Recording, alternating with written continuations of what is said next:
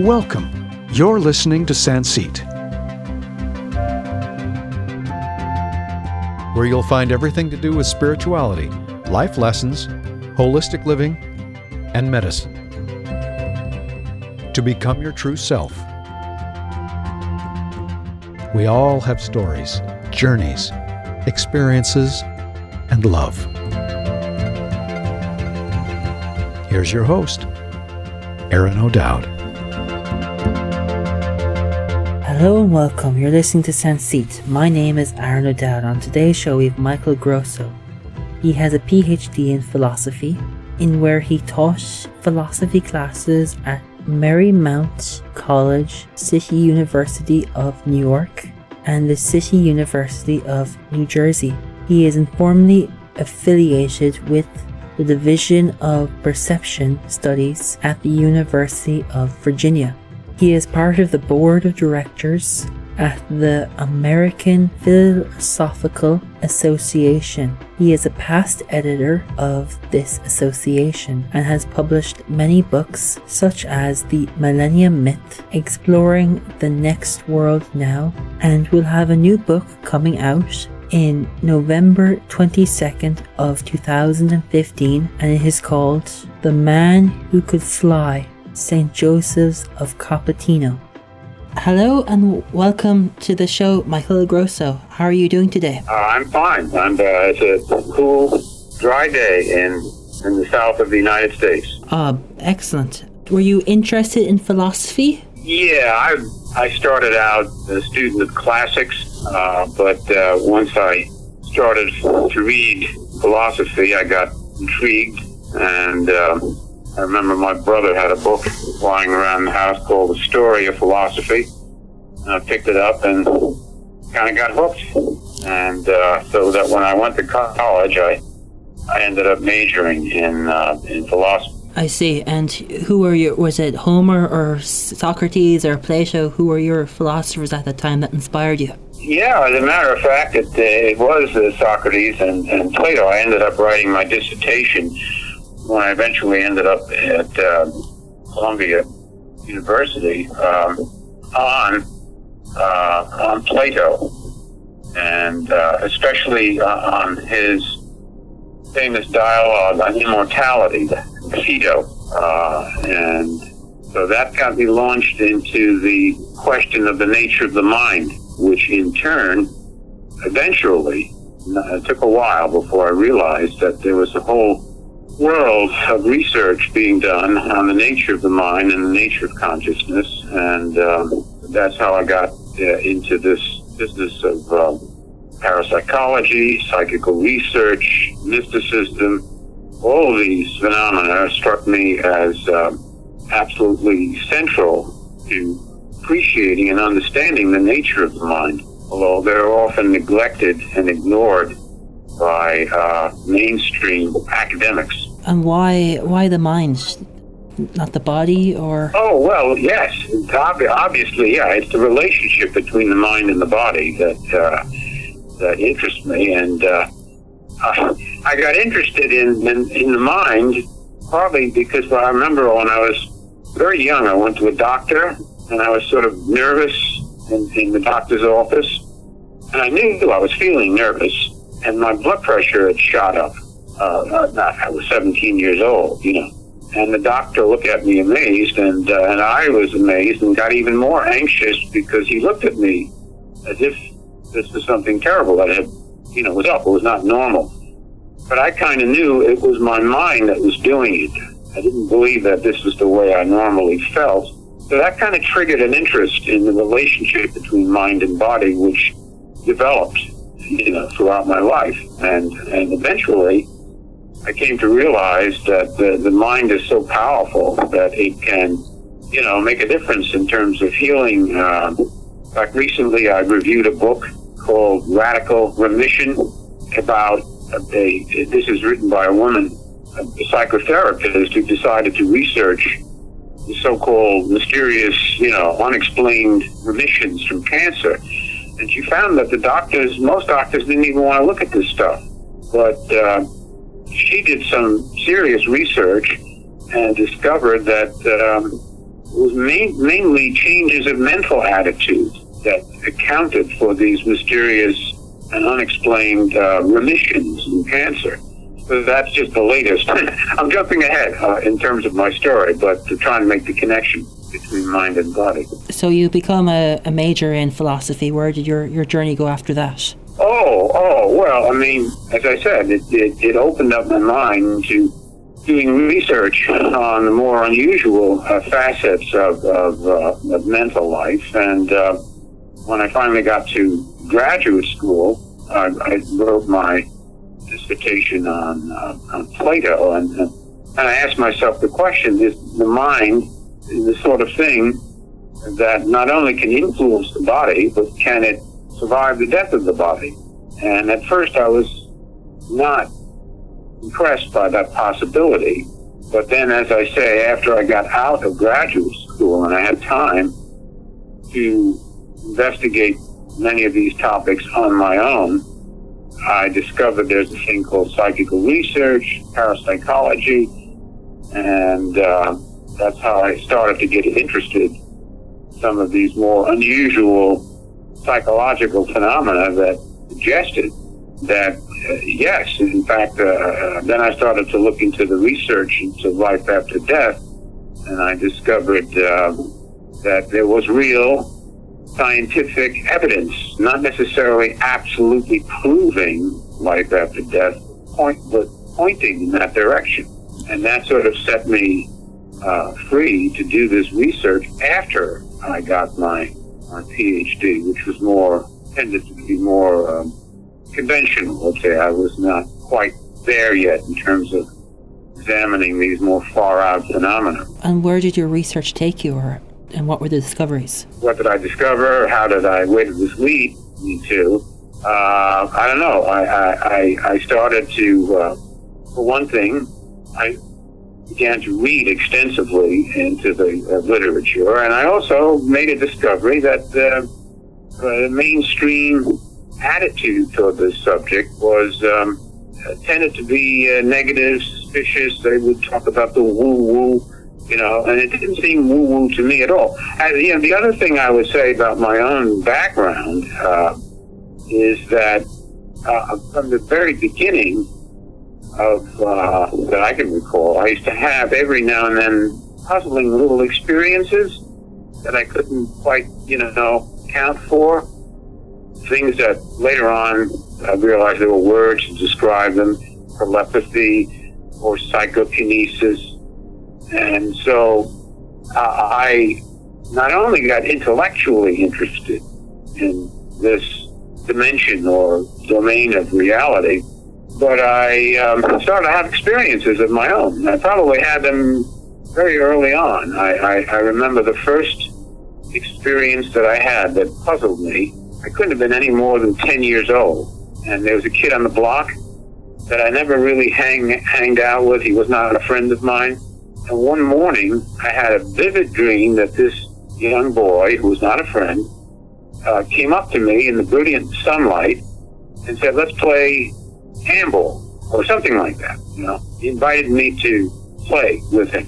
Remember, I'm 10 years old, and uh, I had this vivid dream, and I got up and you know forgot about it. But the dream was, was so vivid, so real, and I stepped outside of my house after I had breakfast, and there was this kid whom I had never really gotten to know, and he comes right up to me, and he asks me if I want to play ball with him. And I, here I am decades later, and I still remember this because it was so striking. You know, why should I have a dream like that that would come true in effect? So um, these experiences uh, go back to my. Of course, I didn't pay that much attention at age 10, but it stuck in my mind, else I wouldn't be telling you the story. And then as time went on, I had right up until I got my PhD at, at Columbia University, I've had all kinds of, not many, but periodically, something would happen that reminded me how little I understood about my own mind. You know, I'll mention some of the more recent experiences that I had that opened me up uh, to this world. And uh, I remember back in 1981, that's rather a while back now, I guess, when President Reagan was almost assassinated. I had three dreams in a row over a period of two weeks in which I saw in the dream, each time I saw some different aspect of it, but what it amounted to, I saw that the president was shot, went down, and then and then in the last dream I saw him standing up, looking beaming with health. So I actually told my students I was teaching philosophy at that time in a college in New Jersey, and I told my students about these three dreams, and I said I have a feeling something is going to happen because three times in a row have the same dream It's kind of weird, right?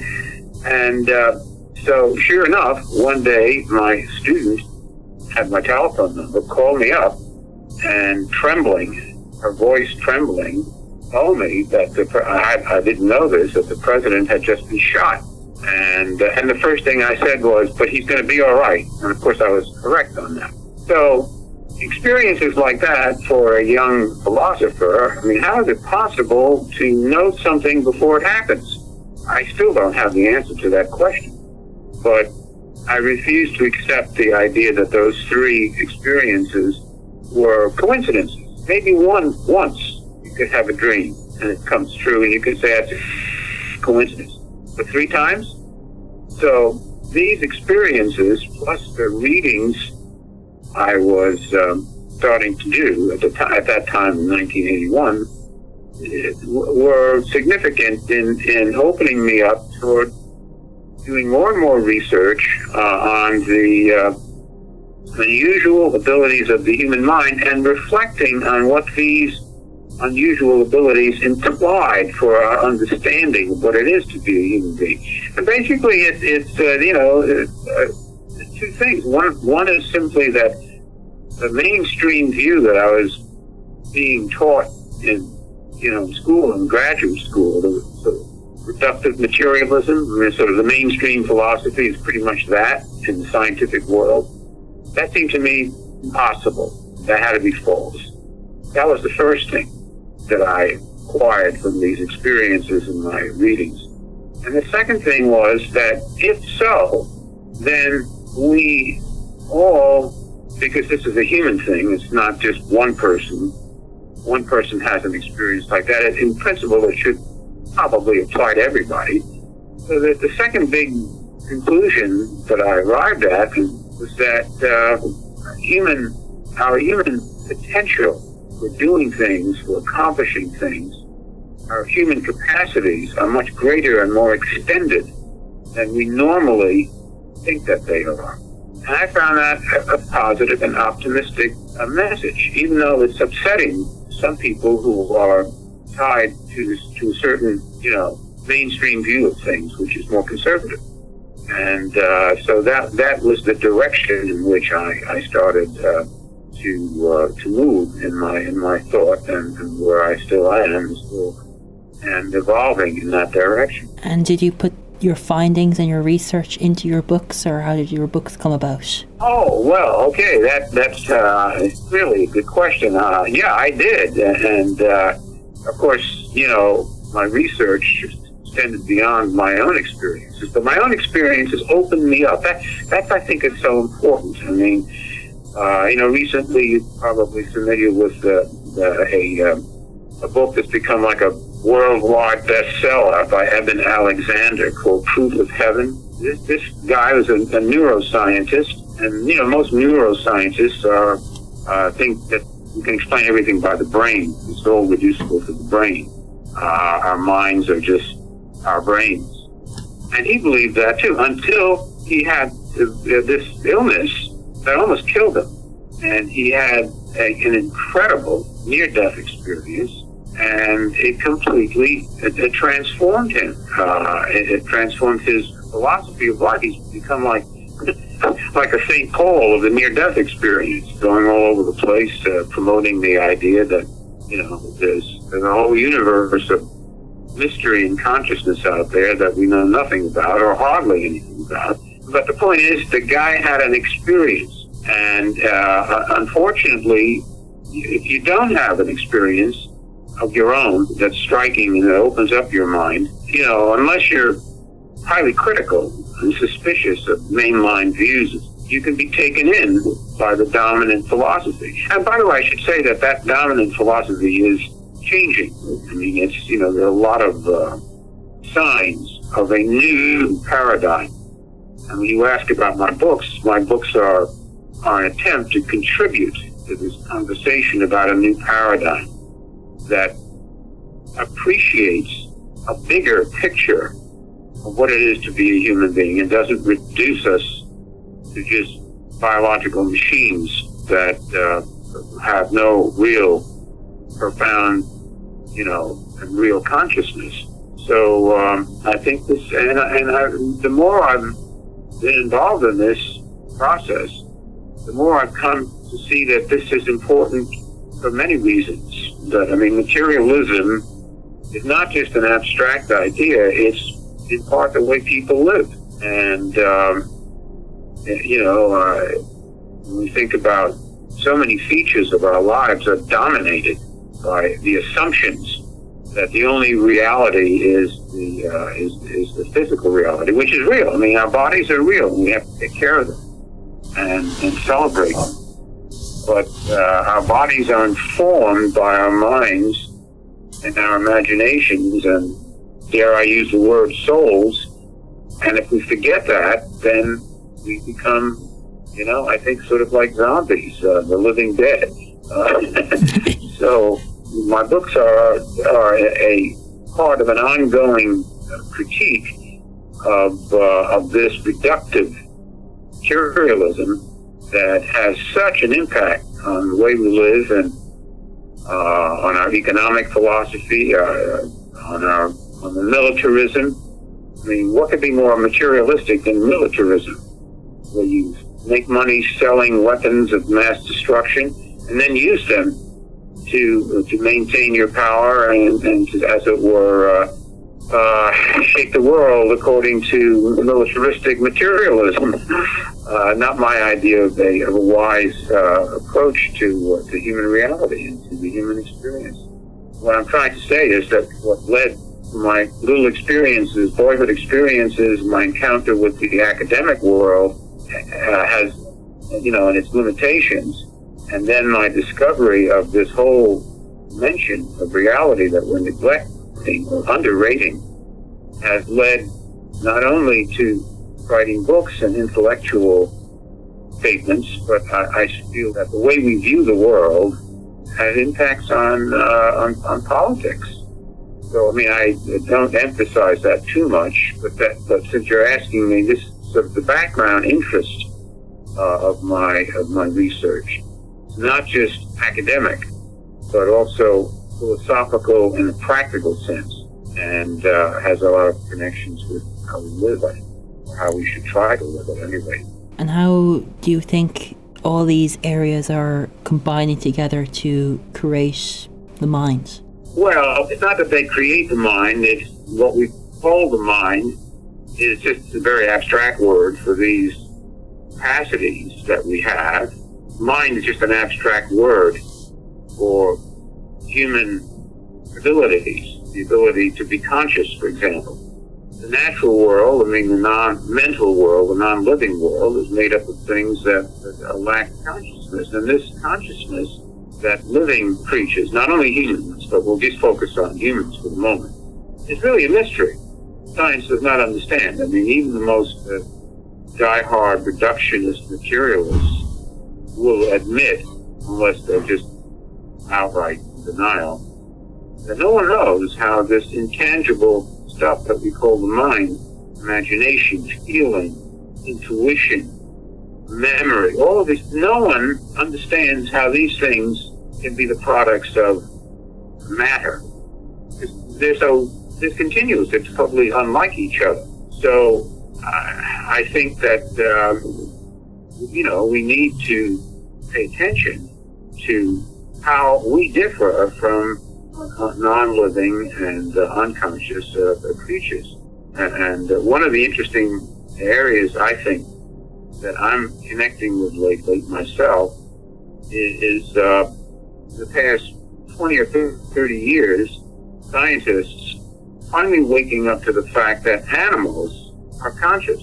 Uh, going back to Descartes, the French philosopher, uh, you know, back in the 17th century, a lot of, you know, philosophers, uh, scientists, uh, uh, biologists uh, have, you know, assumed that animals are not conscious at all. They have no feelings, which my judgment is an excuse then to use and exploit and uh, abuse the animal world in ways that are completely unjustified. But that's changing now.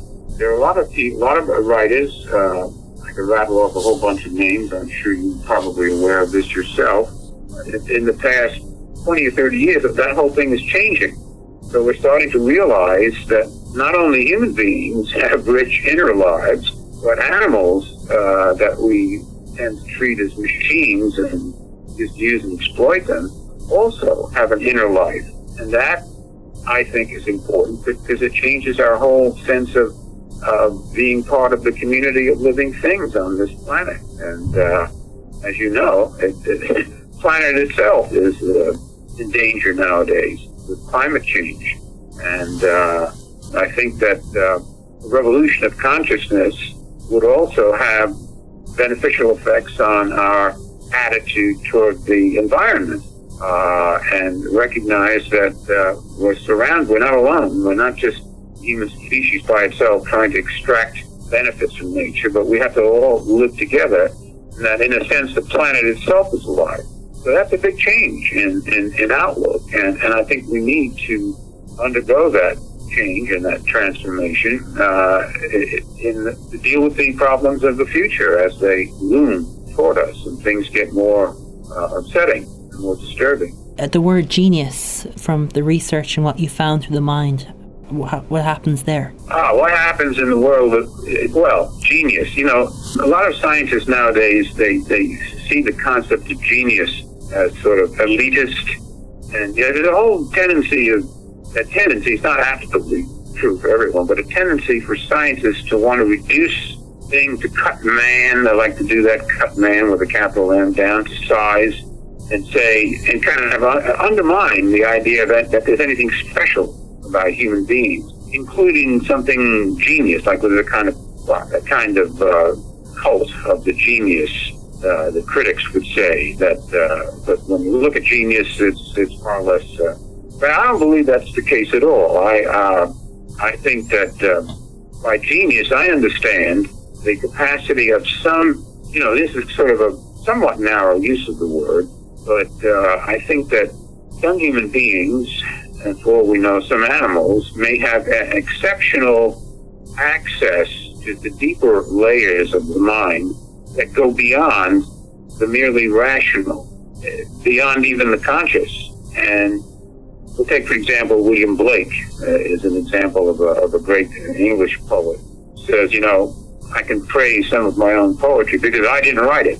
I don't think he was being ironical there. I think he was saying that that his genius, that his inspiration, and say, "Flip over.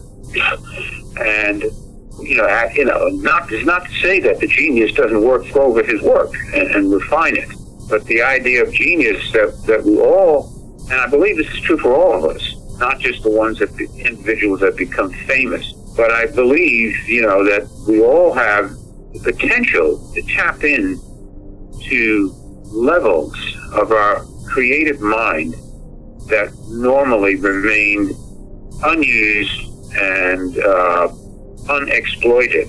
But um, so, in terms of education, uh, I would say, you know, my part of my research is or uh, is about in trying to encourage people to become aware of their own latent uh, creative abilities, and also to talk about ways at which in which we can uh, break open the uh, the um, the a- access to these levels of consciousness. But um, one of them, for example, is simply learning how to tune into our dreams, learning how to tune into what psychologists call automatisms, learning how to bypass the inhibitions of our rational mind. And part of the inhibitions is the culture around us, which is bombarding us with messages most of the time about consumerism, fear, you know, fear of the other, fear of the enemy, fear of old age, fear of death, fear of disease, fear of strangers. Uh, all of these, you know, let's say mainstream input, cultural input. There's too much of it there that works against this resource that I'm calling somewhat old-fashioned word genius. Genius alluded, alluded to a word of genesis to create. We need it to survive as a species, especially as planet becomes overcrowded and we're, you know, confronting ourselves. We're confronting more and more um, social unrest all over the planet. We are going, as a species, really need to tap into our creative abilities to survive challenges of our individual and collective lives. So I'm all for, um, you know, in praise of genius and how we can tap into it uh, as the latent potential in all of us. I'm against the cult of the genius, but I want to democratize access to our latent creative abilities. And how can we tap into that? One first step is to clear the mind of its uh, inhibitions uh, and of its image. I mean, so many people are walking around with feeling terribly bad about themselves, with feeling that they are incapable of coping. And our belief system, is that the way to begin to access these creative forces is that we need to take in an inventory, all of us as individuals, of our mental equipment and our and our belief system. And I think that we honestly look at ourselves, most of us are going to find unnecessary wounds that have been inflicted on us. I had a friend, I'll tell you, I, I like to make a point by telling the story. I had a friend who wanted to be a writer. Uh, he was a good writer and talented writer. But one of the things that inhibited him, he had an aunt whom, he admired when he was a boy. And he went up to her one day and, and said, you know, I think I'd like to be a writer. And her response was, well, maybe you're better off uh, uh, getting a job in a factory because I don't think you have the ability. Something like that, right? I mean, it was ne- it was negative. And he was young, a young uh, lad. He grew up, even in, in his mature manhood, and he still remembered the effect that that had on him. It had what his aunt, whom he had trusted, put him down. He walked away with the belief that he was incapable of, of, of doing things. And even though he, he tried, and he w- was modestly successful, his entire life he ha- uh, was swayed by that thoughtless remark that he had absorbed into his belief system. So what I'm saying is that to answer your question, to try to answer your very, very, very difficult question, uh, namely, where to begin is to is to take inventory to become more reflective about what we believe about ourselves and how we acquired those beliefs and where we have been wounded into having a negative sense of our own abilities. It could be our parents, our teachers, books that we read, friends that teased us when we were kids, or wherever the heck it, it was that that that that the the baggage that we're all walk, uh, not all, but many of us are are walking around with and preventing us from flowering as human beings. That would be the first step, kind of. Um, sort of self-study, uh, institute a little course in self-study about one's beliefs and, and, begin to realize, hey, you know, where did I get that idea that I, I couldn't? I, I'll give you another example, if I may, uh, a, a, quick one. Um, I had a, a friend that I, I met in town, a woman from, I forget, I think she was from Romania or some other, some country out of the United States. And she was a very fine academic, but she had a passion for painting but she never got into it. And I asked her why.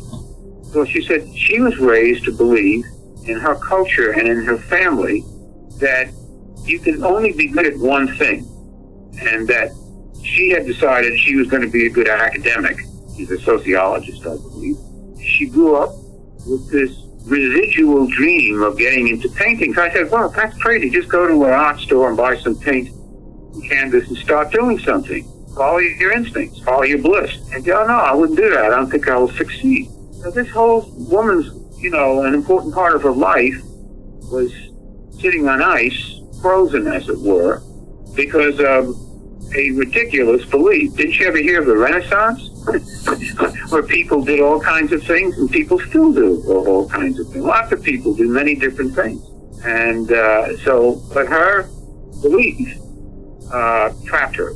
So uh, that would be the starting point in reply to your question. Who is Saint Joseph of Cupertino? Ah, well, that's another story. I was wondering when you were going to ask me about that. and it's in line with where everything I've been saying. Uh, some years ago, I was in Italy. I met a novelist who knew I was interested in unusual psychological phenomena. So he gave me, uh, very generously, offered to give me a copy of a 1722 biography of St. Joseph Cupertino. Now, I had heard about St. Joseph and read a little bit about him in some of my readings, but uh, I was overwhelmed by the generosity of this novelist, and of course, I took the book. and I had it lying around in my house years. Now, I can read Italian reasonably well. So I would pick the book up every now and then, and I would glance at it, and I kept seeing words like uh, estasi and ratti. Stasi means ecstasy, or ecstasies, plural, and ratti from rapture, or raptures, meaning being lifted up into the air.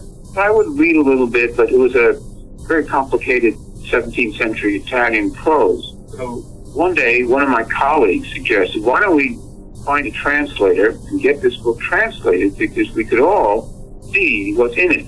And, and there might be some interesting stuff. So that's what happened. We hired a translator beautiful translation, and on the basis of that translation, I had access to all of these eyewitness reports about Joseph's famous ability to levitate. So I ended up writing a book myself. And I'll tell you a little bit about the story of that book. First, I, I, I got a contract with Oxford University Press. That's a pretty good uh, publishing house. Everybody was in favor of uh, publishing it and except there was one philosopher who wanted to publish the book, but insisted that I tone down the claims about levitation.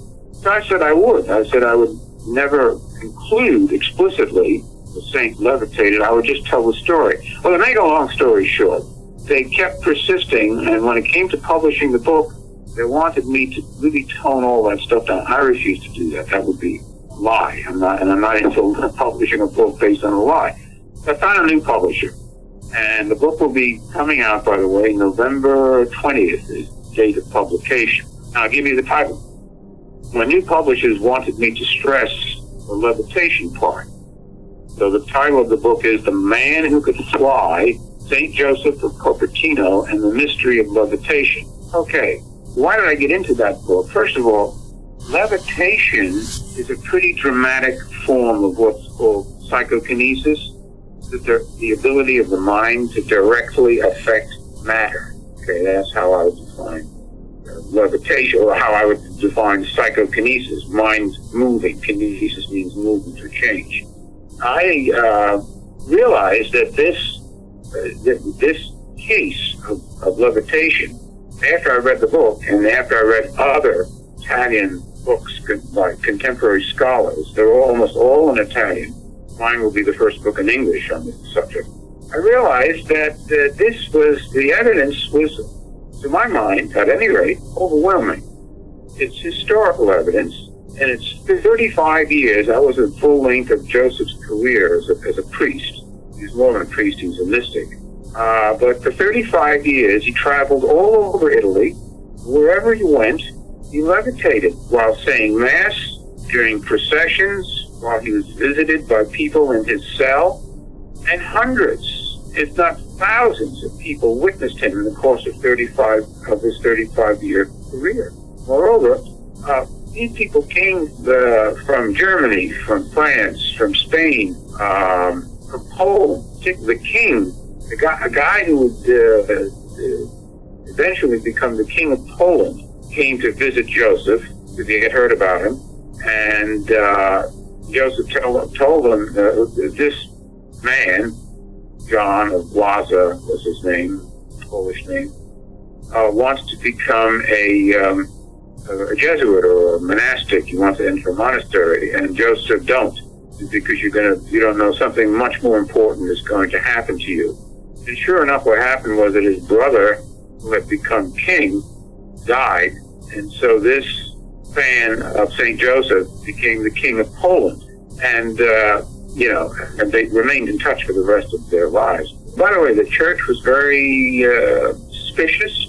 Or it always is of individuals who have unusual powers. They're a little afraid that they're going to go off on their own and start their own cults. So the story of Joseph, his dealings with the uh, with the Inquisition, uh, it's a wonderfully interesting story about a man with extraordinary abilities who's really quite saintly and a, and a true obedient son of the Catholic Church. He, you know, had some rough times, and his own life, in a way, was deeply disturbed by his abilities, which were involuntary, to levitate. He would go into. Uh, and here's the, the other the, the feature of levitation that is most interesting to me is the fact that it is always preceded by an unusual mental state, one that we call ecstasy, which is not to say that every time someone feels ecstatic that they levitate. It's not too obvious. But there's a definite connection. In other words, the levitation is a consequence of a mental state. So my question was, in the book,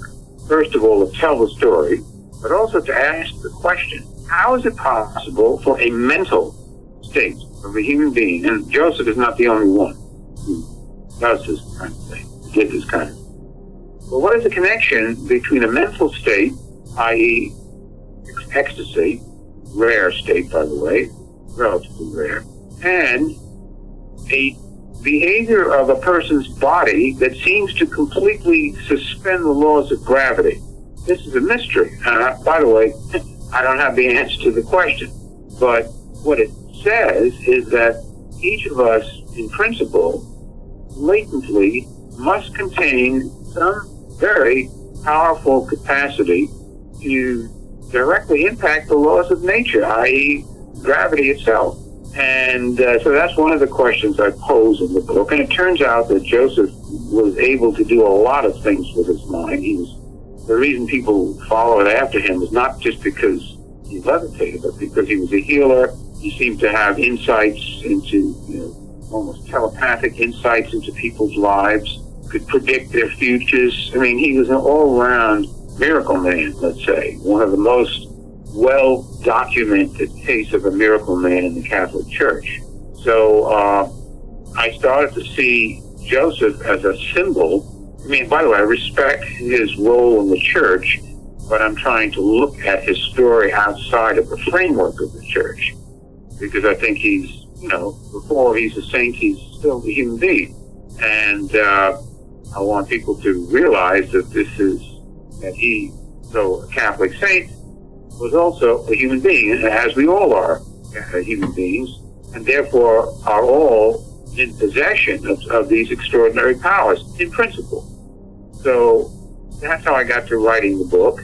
And I'm looking forward. I know that a lot of people are interested in this book because it's so spectacular. I mean, it's such a spectacular thing that a man, by the way, I mean, fly is the right word. He didn't just hover off the ground couple of inches, which he did very often, but uh, he would sometimes literally fly up to the top of a, of a tree and hover there, or shoot 60 feet across uh, the church.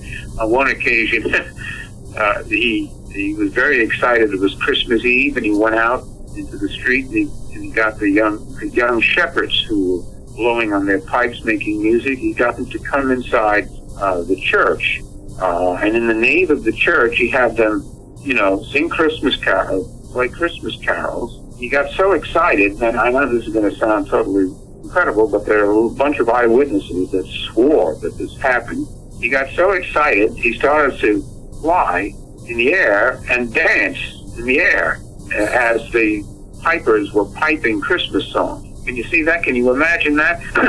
yeah. And uh, it, it, it, was, uh, you know, mind blowing. And uh, then these young uh, shepherds were eventually hauled up in front of, uh, you know, the proper authorities and instructed to first swear uh, and give an eyewitness account of what they had witnessed. Uh, so there's stories like that.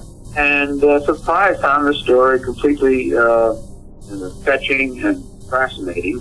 And, uh, and I've written it. I've written it in a way I hope will appeal to the general reader. You know, you don't have to be a brain scientist or a rocket scientist to understand levitation. It's, uh, and also, it's not a hard thing to get evidence for. There will be critics who will say, "Oh, they were deluded." Not for 35 years. You couldn't have the same delusion. I can see something happening in the dark quickly.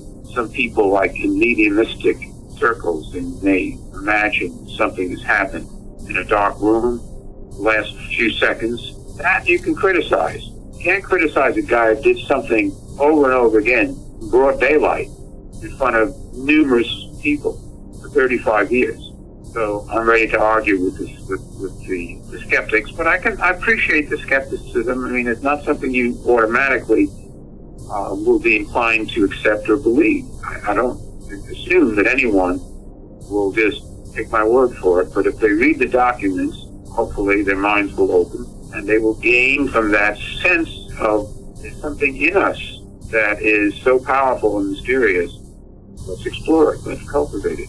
I, that's the purpose of writing the book. Fascinating. yeah, I think so. I really do. And, and a lot of fun too. It's it sounds like it. Um, did you come across any other people like Saint Joseph, or is this once in a blue moon kind of rare diamond? It's a good question. The, uh, here, here's the point.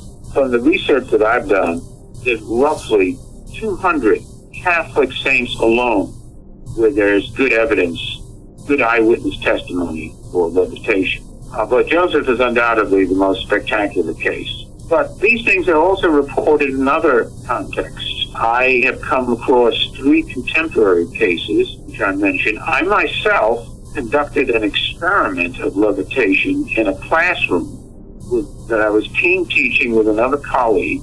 I don't know if you ever had this experience when you were a boy, but I certainly didn't have it. But I learned from my students that some children they have they play a game where they touch another child and they sort of chant a name, and the kid and the child will then raise, be raised off the ground. And I remember being told this in, a, in this class that uh, it was a class of personality development, and we were studying things like shamanism and mysticism. I said, let's let's do an experiment. Spontaneous uh, effort to do an experiment. So we got a 200 pound Marine. We sat him on a chair, and we got four of the frailest females and had each of them put two fingers underneath his elbows, the Marine's elbows, and his underneath his knees.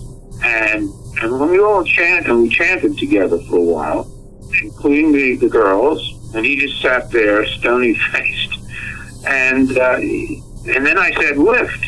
And I'll be darned if to our, astonishment there was about 25 people in the class and, and, and a second colleague who was my witness, another witness, up went the Marine into the air as far as those girls. Would, there was no effort. They, he just, they had their hands on, their fingers on him. But up he went into the air, 200 pounds. And it lasted, you know, maybe a few seconds. I will never, Aaron, never forget the expression on this guy's face of utter and complete astonishment that he was up in the air. and then gently, he, you know, he didn't like crashed down, he came down, and the girls were astonished. And uh, so, I, in other words, here's what I'm trying to say: Joseph was an extraordinary case of full-blown levitation for many years. Okay, but he's just a very dramatic illustration of what I believe to be a latent capacity in, in everybody, and it shows up in different ways. Uh, Michael Murphy has written a uh, with, a, with a second person called Rhea White has written a wonderful book on unusual bodily phenomena in sports.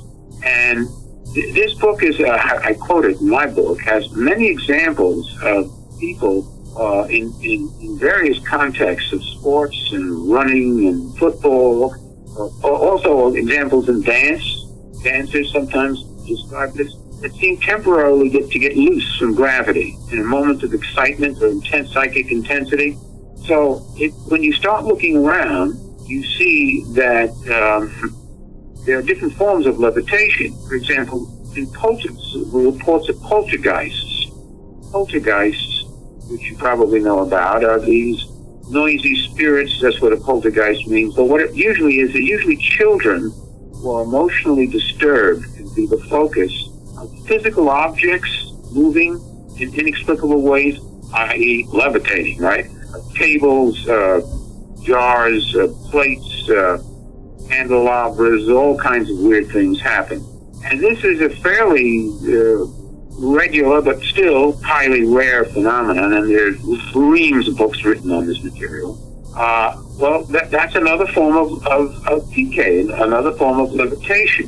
A lot, a lot of mediums. I mean, I, and I gave the example of, of levitating the, that marine. Then again, people who their table tilting experiments. I once did an experiment with uh, uh, with two very distinguished people. One of them was a fairly famous pianist. I shouldn't mention their names without their permission.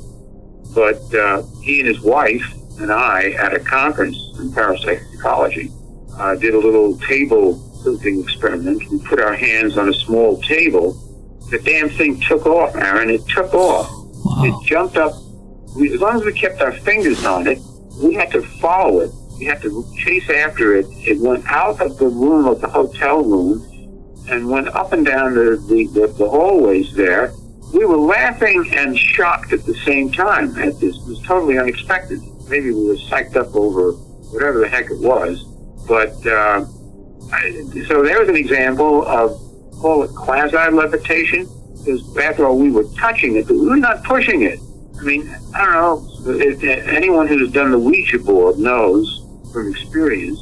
You can put your finger on on that pointer and it'll start to move. And everyone who's done this in, in good faith will say, hey, I wasn't pushing it. It was moving. So that's a form of levitation. And so what I'm trying to say is that Joseph is just the star manifestation of a phenomenon that I believe is pervasive.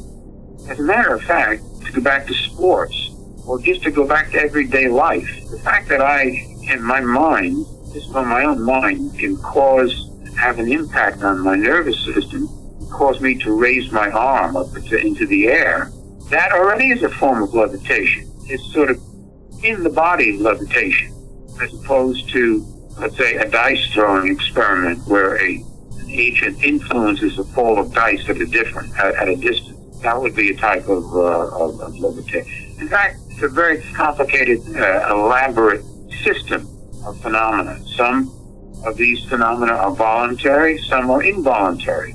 Joseph's levitations were involuntary. He didn't try to levitate, he just did. I mean, what he was thinking when he was levitating was God, the beauty of the sky, the Madonna. Something would trigger him. I should say something about Joseph's levitations. Almost anything could put him, send him off into a state of ecstasy. There's one famous uh, account. He's walking along with one of his brethren, and, you know, being good monks, they stop and they pause, and, the, and his brother, one of his brother monks says, Joseph, look at the sky. Isn't it so beautiful? And that was enough to trigger a state of ecstasy in Joseph. And up he flew into the sky at the mere suggestion that God's sky was beautiful. Uh, this starting to sound crazy to you? Uh, uh, but th- th- these are true stories. And uh, this is my, my sense of why this is important. It's, it, we completely underestimate the nature of the mind when we reduce it to the brain. It's impossible to do that. Uh, we have to, science needs to catch up here with these phenomena. That's what I'm trying to say. Most scientists tend to uh, back off, you know, dismiss all of this stuff out of hand automatically. I understand that. I understand that. And uh, I, I, uh, I feel that my job, one of my one of my aims tried to uh, undermine that that uh, that confidence, uh, which is so self limiting, in my judgment. Bar your, your new book coming out, is there anything else that is on the cards for you in the next coming year? Ah, good question. One thing is the, the, the, the biography that I told you about that we translated. I'm going to publish that too because I think that people will really find it interesting. Uh, I, I, had to edit the translation because a lot of stuff there I thought was would be just needed to be edited to make it more readable to 21st century readers. So I'm planning to do that, but that's more of Joseph. And uh, in the meantime, I have recently published a, a book uh, with uh, my friend and colleague Ed Kelly uh, that I'll mention. It's called Beyond Physicalism. And this, this book just came out, well, a couple months ago, came out. And it's a book that we wrote. Uh, I'm, I'm just one, I contributed a chapter to the book on the nature of the mind and its relationship to the body. But it's got about 13 authors in its big fat book.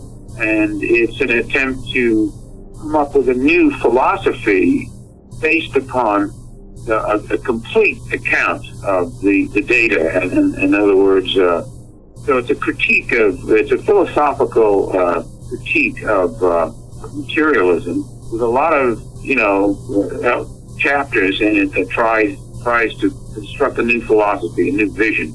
So that that's very much part of this group, which is conducted largely by a, a research group uh, in Esalen. And Michael Murphy there is the, the guy that is uh, responsible for that.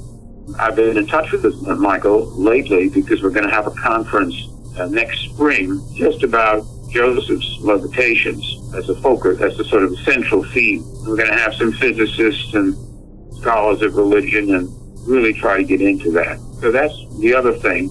And another thing that I'm very excited about lately is, um, I think I mentioned this earlier in our talk, uh, I'm very interested in the new growing interests on the part of scientists in animal consciousness because I think that is a breakthrough because scientists until recently, as I said, did not believe that animals were conscious because anyone who owns or has a pet should know otherwise, right? Mm-hmm. And people who work on farms know about animals and their abilities and their sensitivities and all of that.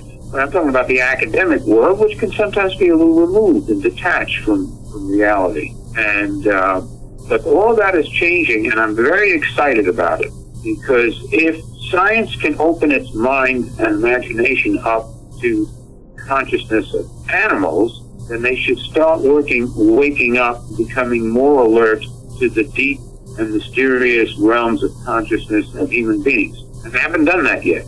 And uh, I'm talking about the mainstream, right? There are always exceptions. Uh, your program is an exception, right? You are exploring these elements and these dimensions. And so then there are lots of folks out there that uh, scientists and journalists and explorers, but the mainstream view still is uh, needs to be opened up a little bit. So that would be my. Uh, that's where I'm going. Uh, a couple of directions where I'm uh, directions that I'm moving.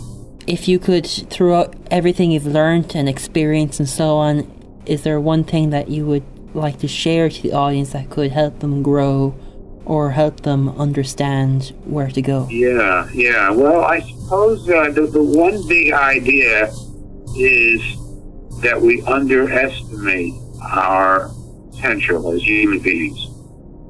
I'm not inviting people to become inflated, but I think we suffer from a kind of deflation as a result of the troubled world that we live in, the limited in the history of the way science has evolved.